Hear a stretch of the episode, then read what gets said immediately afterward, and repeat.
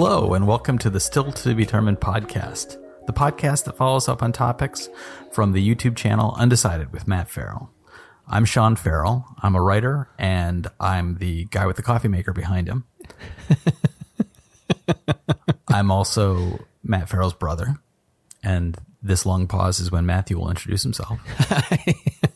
I'm Matt Farrell. I'm obviously the uh, the guy that you see on the uh, YouTube channel Undecided, where I talk about smart and sustainable technologies. This week, we're going to be talking about the newest episode, which is titled New Tesla Battery Exploring the China Prismatic LFP News.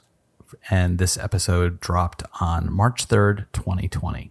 So before we get into that episode, I thought it would be a good time for us to launch into a diatribe against daylight savings. last Caus- night, causing a problem for you there, Sean? yeah, last night I um, I went to bed. Uh-huh. There's this is going to be a lot of dominoes um, lined up to explain why my brain is currently mush. We were eating some delicious cheese. And it didn't occur to me until I was going to bed that the cheese had espresso, ground espresso, Oh God. which is delicious, but I was effectively chewing on espresso yes. for about an hour. Uh huh. And so when I went to bed, uh, I had a little bit of trouble falling asleep. And then in the middle of the night, I began to have an asthma attack. That's great. And so I then had to hunt down the Benadryl that we have, which happened to be in my girlfriend's bedside drawer. So at 3:30 in the morning, I woke her up with my cell phone shining light on her bedside drawer trying to find the Benadryl. Uh-huh. and then took a Benadryl.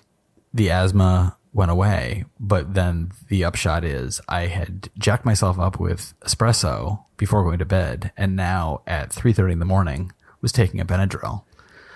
So I've been waking up since 9:30, and on top of all of that, it's been the spring forward, so the day is just bleeding away super fast Yeah.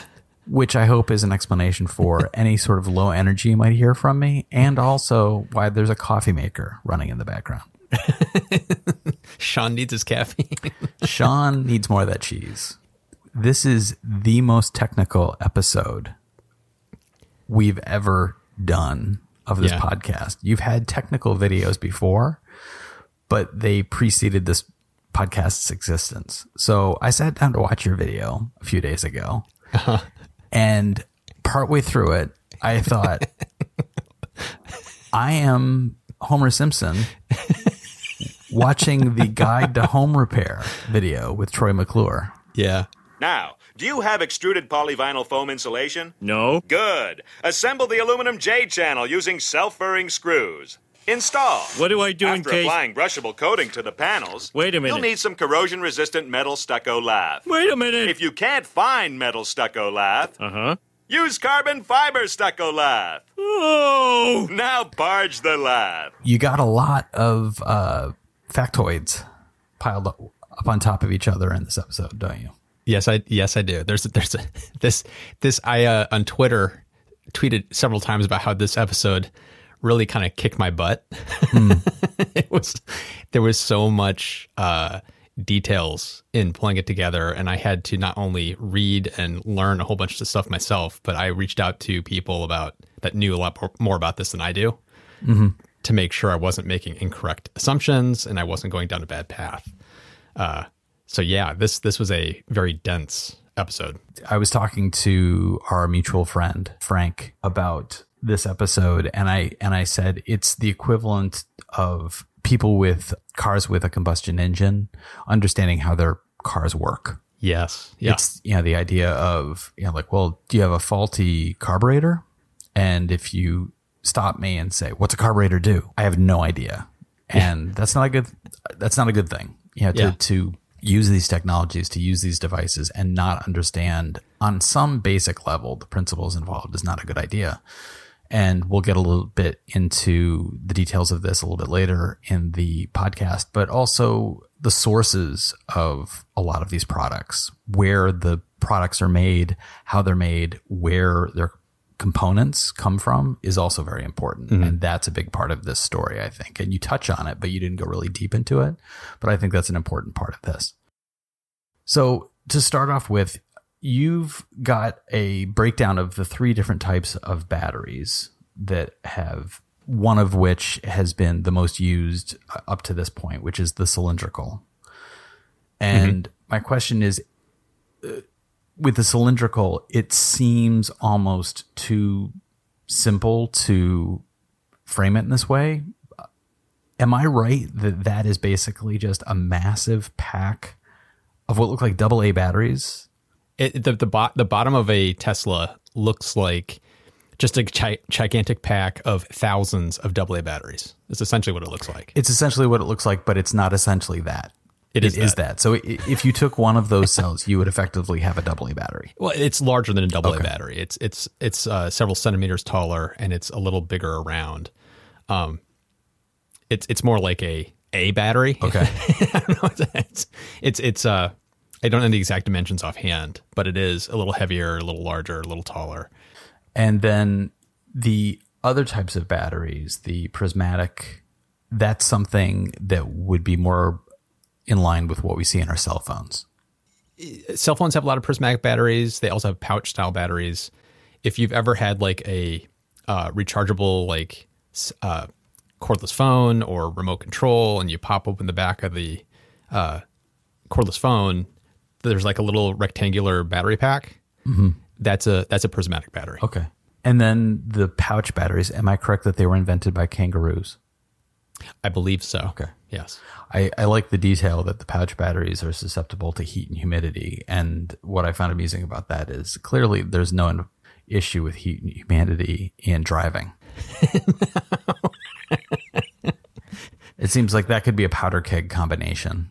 I didn't go into this because it was it was going down a weird tangent, but the cylindrical batteries, even though they don't aren't susceptible to that same issue, they have a little basically a safety valve in the top of the battery that if the battery gets overheated or the pressure grows up too much goes up too much, that basic that little um, ex- escape valve basically bursts to let the pressure out so that the battery won't explode and is in in that process of that valve going, it then also deactivates the battery, so it will no longer function. So it stops the chemical reaction that's actually taking place. Yeah, it basically makes the just kills the battery and it lets the um, pressure out, so it doesn't explode. So it, so it's like if it does that, the battery is essentially dead. I, I, I wanted I thought I wondered if I should bring that up, but it felt like okay, this is not important information for this topic, but, But that's really kind of cool. it is kind of cool that they've they've put that in there so that there's a safety valve. what was the most surprising detail from your research that didn't make it into the video other than the pressure valve on the cylindrical ba- batteries? there's the three format styles, like the case that the battery goes in, and then there's all the different kinds of chemistries that you can put into those packs. So you could have the same formula that goes into a cell, a cylindrical cell, or a pouch cell, or a prismatic cell. But what I found interesting was, and I did not go down this path because it was like this is like a topic to itself, and it's also really into the weeds. But it was there are certain formulations that work better in one format versus another. So this chemistry works best as a prismatic or pouch, and this one works better in cylindrical. It, and it has to do with how much that chemistry expands and contracts during charging and discharging. It's like there was like this like little rabbit hole of complexity to how they put these things together, and it kind of blew my mind. Of like I knew there were lots of different chemistries, and there's like it's it's almost like mad science Yeah. with the way they make these batteries because it's you can use a standard formulation to make one tweak to the electrolyte and you have this dramatic increase in energy or you could make one tweak to the cathode and it does something completely different it really is like you know scientists over a cauldron just trying different things out to see what works and i thought that was complex enough and then when i realized wait the format also can play a role in how effective these things are and how long they last because this works better in a larger format cell because it needs more kind of room to expand. And if it's a cylindrical cell, it's really confined and it's not going to do as well. It was really, really surprising to me that it, it's even more complex than I already thought it was. Right. I guess I'd say. And it, behind the scenes, you you mentioned that Tesla's on the verge. They'll be making an announcement at their battery event, which will be in April. Eh, So that's Yes. a month away. So their announcement could be. It was interesting in the comments on your video that there was a number of your listeners, and hats off to your listeners who clearly haven't eaten a lot of espresso cheese and had an asthma attack in the middle of the night and then had Yeah. daylight savings when they woke up because you've got some really on the ball comments, uh, very astute, informed comments from your your viewers. They knew technical aspects and pointed out, in, in some cases, not to haul you out, but some um, misstatements on your part or some lack of clarification on your part. Um, so your viewers are clearly very, very informed. Many of the comments were along the lines of, we can expect to be really surprised by what might come out in April. I think there's, you know, not to build up hype too much, but there's a lot of expectations that what Tesla might announce is something as disruptive to the battery industry as Tesla has already been to the automotive industry. I, I I would say yes. I know people. They're not people that are de- directly involved in what Tesla is doing with their batteries, but they're people that are very close to that and have a lot of knowledge about the types of things that are going on. And they're telling me this is going to blow everybody away. So it's like the fact that these people who know what the hell they're talking about are saying this is going to be kind of game changing. Yeah. Is to say it's got me excited would be an understatement. And I don't, you probably don't pay attention to this news, but just like this past week, GM had a big uh, press conference about their electric vehicle strategy going forward. And they were showcasing like eight different cars they're going to be launching over the next five years. And they touted at length their new, I think it's called the Ultium battery pack technology they've come up with with LG and saying it's cutting edge. It's going to hit this $100 per kilowatt hour, you know, which is the magical number everybody keeps talking about. Because once battery cells are $100 per kilowatt hour or less, at that point, they start to become cheaper than gasoline cars. Okay. And so that's why people keep talking about that number. And uh, they're touting all this stuff, but it was so vague about, well, when are you going to hit the $100 per kilowatt hour? Yes. It, it was like it, they they had no specifics. It was all very vague, and it was them clearly saying we're here. And what's shocking when you think about it is that Tesla is very close to that point today. Um, there's estimates that they're in the 120 range. Some people even speculate they're almost at $100 right now for a cell. Um, and they're about to drop a major bombshell in April about some major breakthrough that they're going to have with their stuff. Right. So it's expected that when they make that announcement, they're going to say we're at the hundred dollar thing, or we're, you know, we're about to pass it, Right. Or we Which may not it. actually be, it may be about the $100 mark as opposed to we've removed cobalt. No, it's going to be about the cobalt. I guarantee you, they're going to say there's no more cobalt. We have a new formula. The this battery, they're going to probably the things that they'll hit is our battery packs will last a million miles. They're also going to say that they have no cobalt, and they're probably going to announce the price per kilowatt that they've achieved with this method and where it can go. And it's going to be so far ahead of where everybody else is. And GM is touting, we're getting there, but they didn't say when. And here comes Tesla basically going to say, we've done it. And it's going to, it's one of those, everybody is trying to skate where the puck is instead of where it's going. Mm-hmm. And it's it's it's it's fascinating how far ahead they are, and it reminds me very much. And I hate people say, hate it when I say this. It's very much like Apple. It's like Apple for a long time was so far ahead of the competition when it came to their iPods and their iPhones mm-hmm. that it took a decade for the rest of the industry to catch up. And it's like that's where we are right now with Tesla and electric vehicles is they are so far ahead. It's going to take 10 years before GM and Volkswagen and all these other companies actually catch up to where Tesla is today. Right. It's it's it's kind of mind-boggling to me. Elon Musk is doing things with some of that intellectual property, which he's making some of it available, you know, just publicly available, putting it in the marketplace to say basically, not only should those guys catch up, they should just do it now because the world is on fire. We can't keep burning petrol. And the argu- and, and the argument against going electric is usually it's too expensive and gas car you, you know you can't charge fast enough and you can't do all this other stuff. And it's like people are working actively right now to achieve those goals. And Tesla is one of the companies that's going to probably be the first to achieve all those goals which is why everybody's excited about April because they're probably going to come out and make an announcement that essentially makes their electric cars price equivalent to a gasoline car and if not better, mm-hmm. which means at some point not too long from now, we'll have electric cars that cost less than gas cars. And once we hit that point, it's going to be a hard sell for somebody to want to go buy a gas car. Right. It's like, why would I spend $30,000 on this car when I could spend 22 on this one and it's as good and better?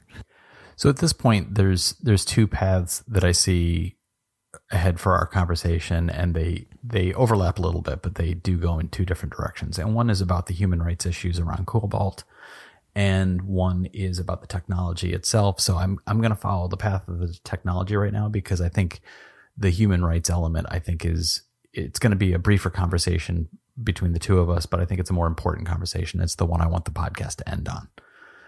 The development of the new technologies that tesla is going through and the other researchers are, are going through, is there an element of scale that could be used on the new technologies? In other words, could you have a breakthrough in the Tesla car battery that could change the way our cell phone batteries are designed? Oh yeah, absolutely. It, it comes down to the chemistry. It's like these chem. It's one of those. There's not a one size fits all. So it's not like you come up with this chemistry and this is the chemistry that's going to be used in every battery on the planet for every single use case because if you're talking grid scale energy storage, there's other formats that may be the better chemistry to go with. Mm-hmm. Um, but if if they've achieved something that's not going to have cobalt, it's going to have this long lifespan, it's going to have really good charge cycles, it's going to have all the stuff that it meets for an EV.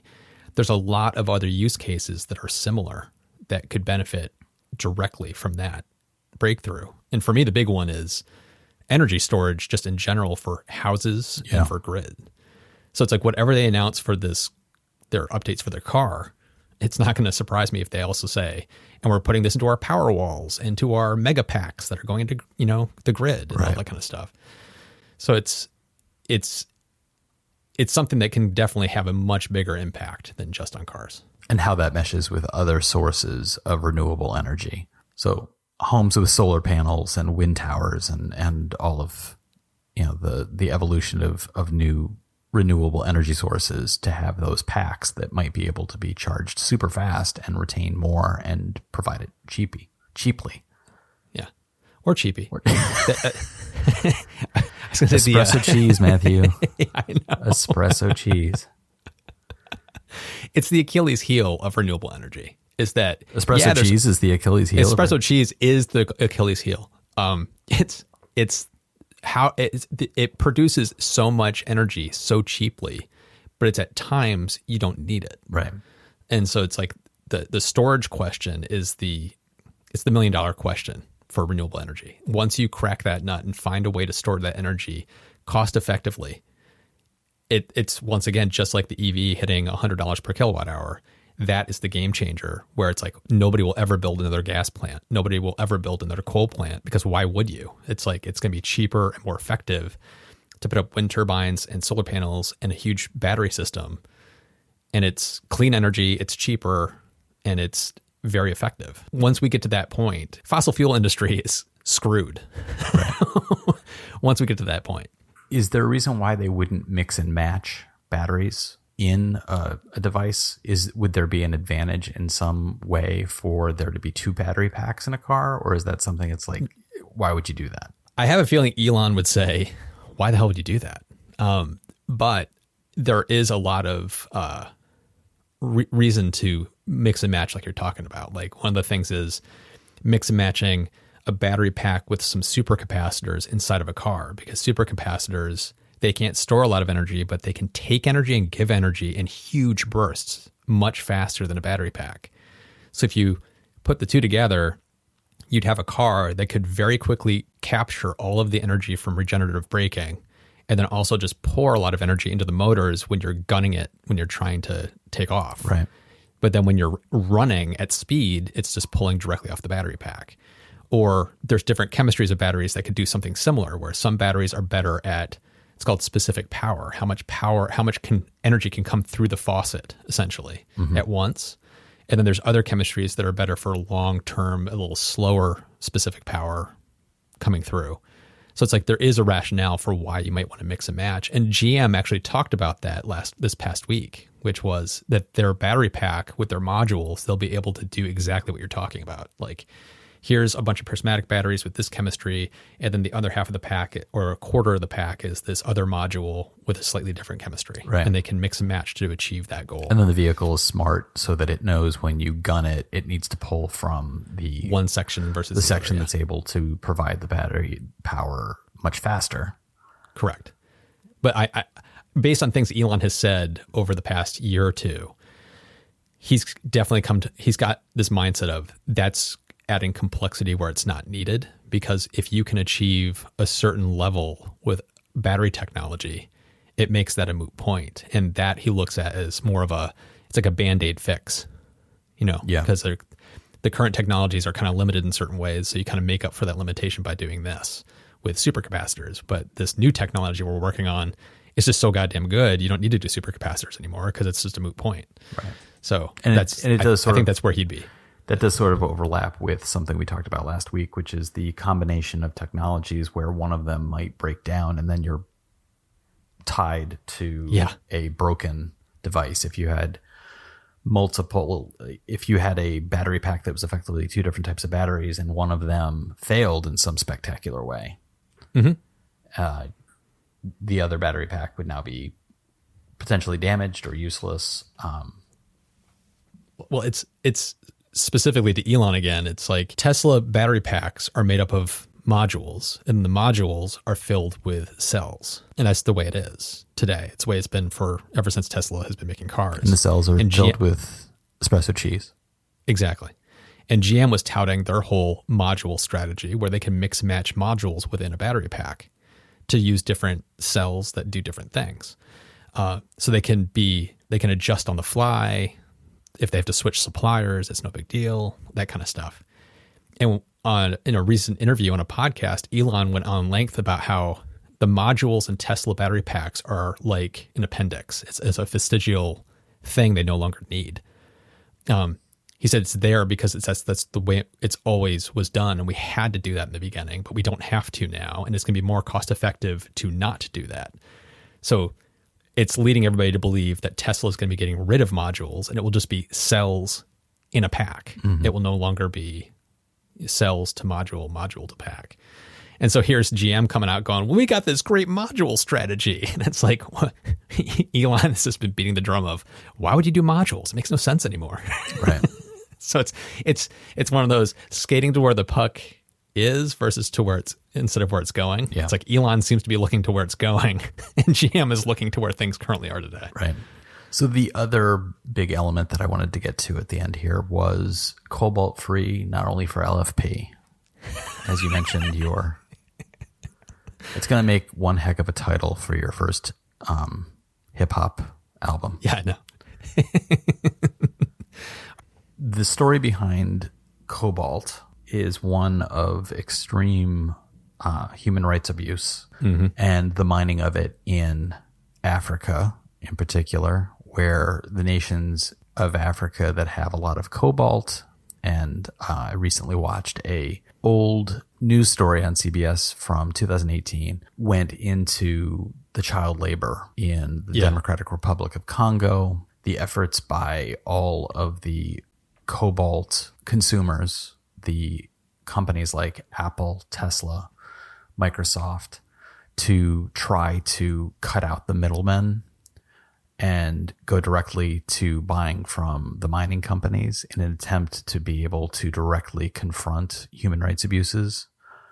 Um, because the middlemen allow for the companies to deny any sort of child labor and then to flip the issue on its head is the it is awful that these children are working in these mines but if they don't have those jobs what are they going to do so it's a very complex and heartbreaking story you know here in, a, in the us uh, other parts of the world our consumption of products where we're blind to what goes into the manufacturing of them. There's, you know, I've got my my iPhone in my pocket, and I walk around happily with it, and child labor may have been involved in getting components for the battery.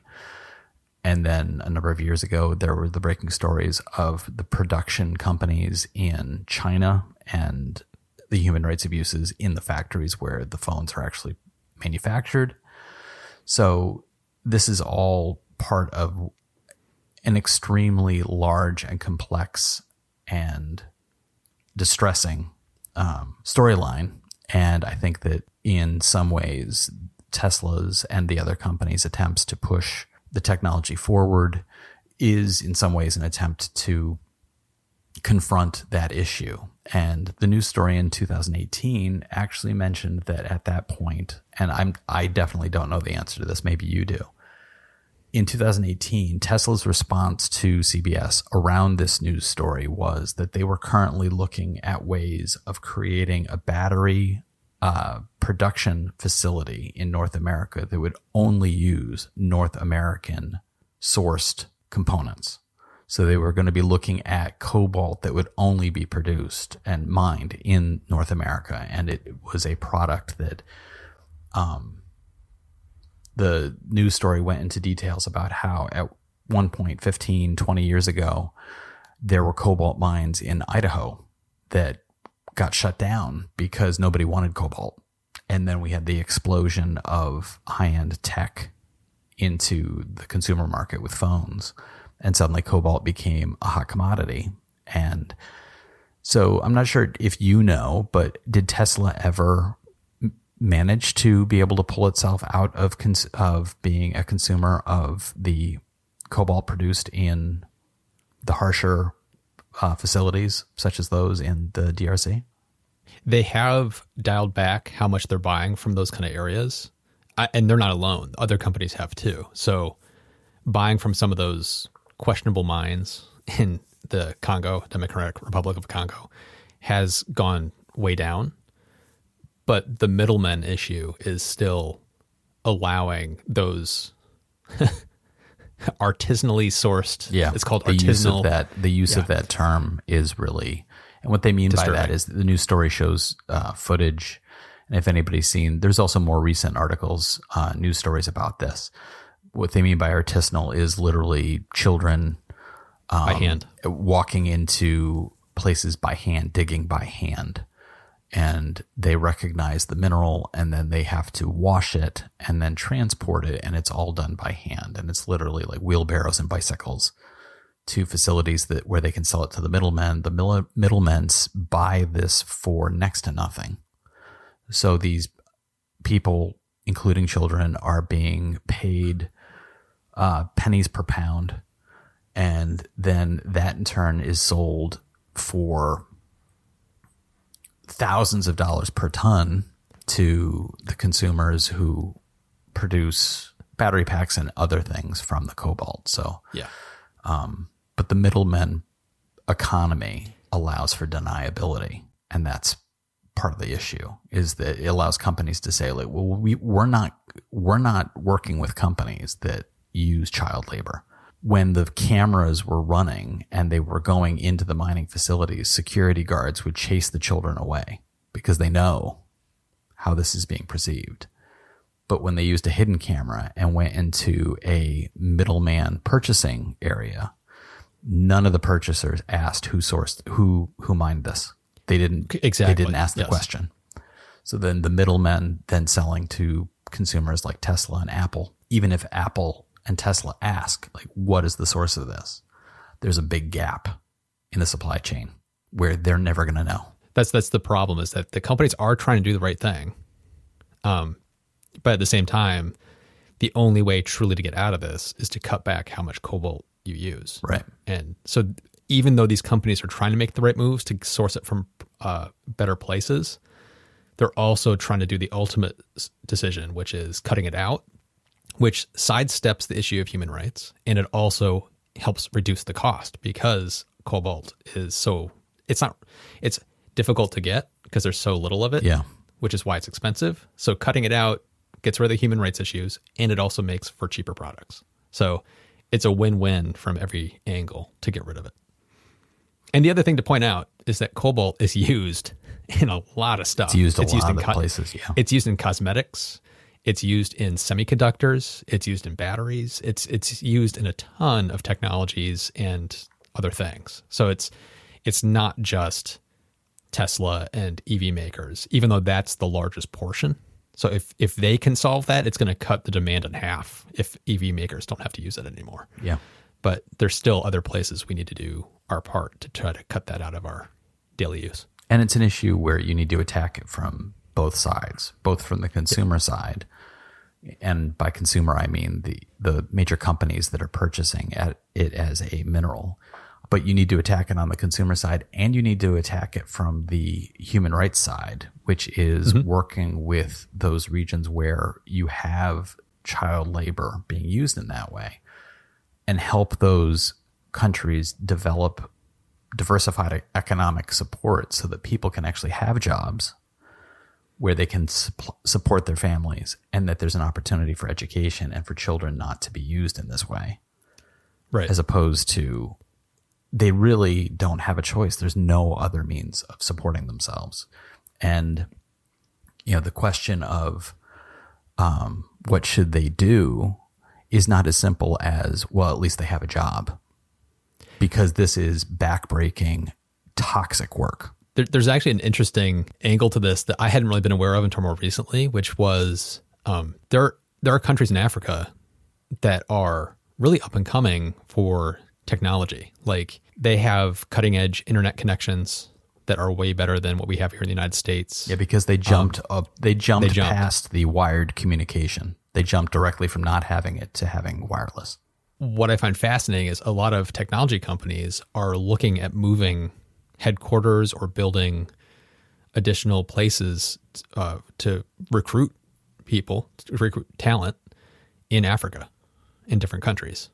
And so, like uh, Jack Dorsey, who's the CEO of Twitter, he's been talking about wanting to move to Africa and potentially opening a Twitter headquarters over there and other businesses over there. You say, what are we going to do if you know they can't mine for cobalt? It's one of those. We have to get other countries past the point of needing to do that kind of work. It's like I said, the diversity of economy. Exactly. So it's it's I find it fascinating that technology companies are part of the reason that this is a problem today, and at the same time, some technology companies are looking to help solve that by moving there and finding resources there that are actual human resources that can actually do software coding that can actually do the work that's not in a mine it's at a desk behind a computer it's it's i find that fascinating Yeah, we've covered quite a bit, yes we and have we've eaten a lot of cheese. well you have I have. I think you can hear it in my voice. so let us know what you think. You can leave comments on Matt's video, or you can shout out at us on Twitter at still TBDFM or at by Sean Ferrell, at Matt Ferrell, and at Undecided MF. Be sure to watch for the latest videos on YouTube from Undecided with Matt Ferrell. You can find the podcast at stilltbd.fm. You can subscribe, and that's available through all of the major podcast providers Spotify, iTunes, Stitcher, so on and so forth. Please be sure to give us a rating. You can review us and you can share it with your friends because that really helps the podcast. The podcast helps the channel, the channel helps Matthew, and Matthew helps me. Thanks so much for listening. We'll talk to you next time.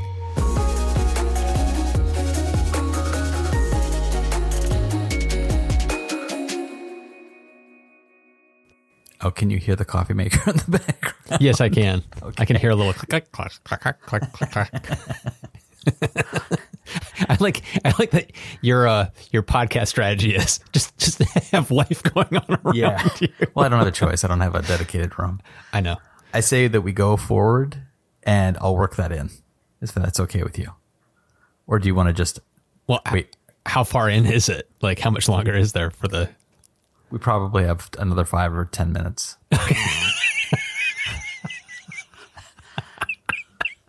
Let me just work it in. Yeah, we can work it in. Okay. Okay. Hello.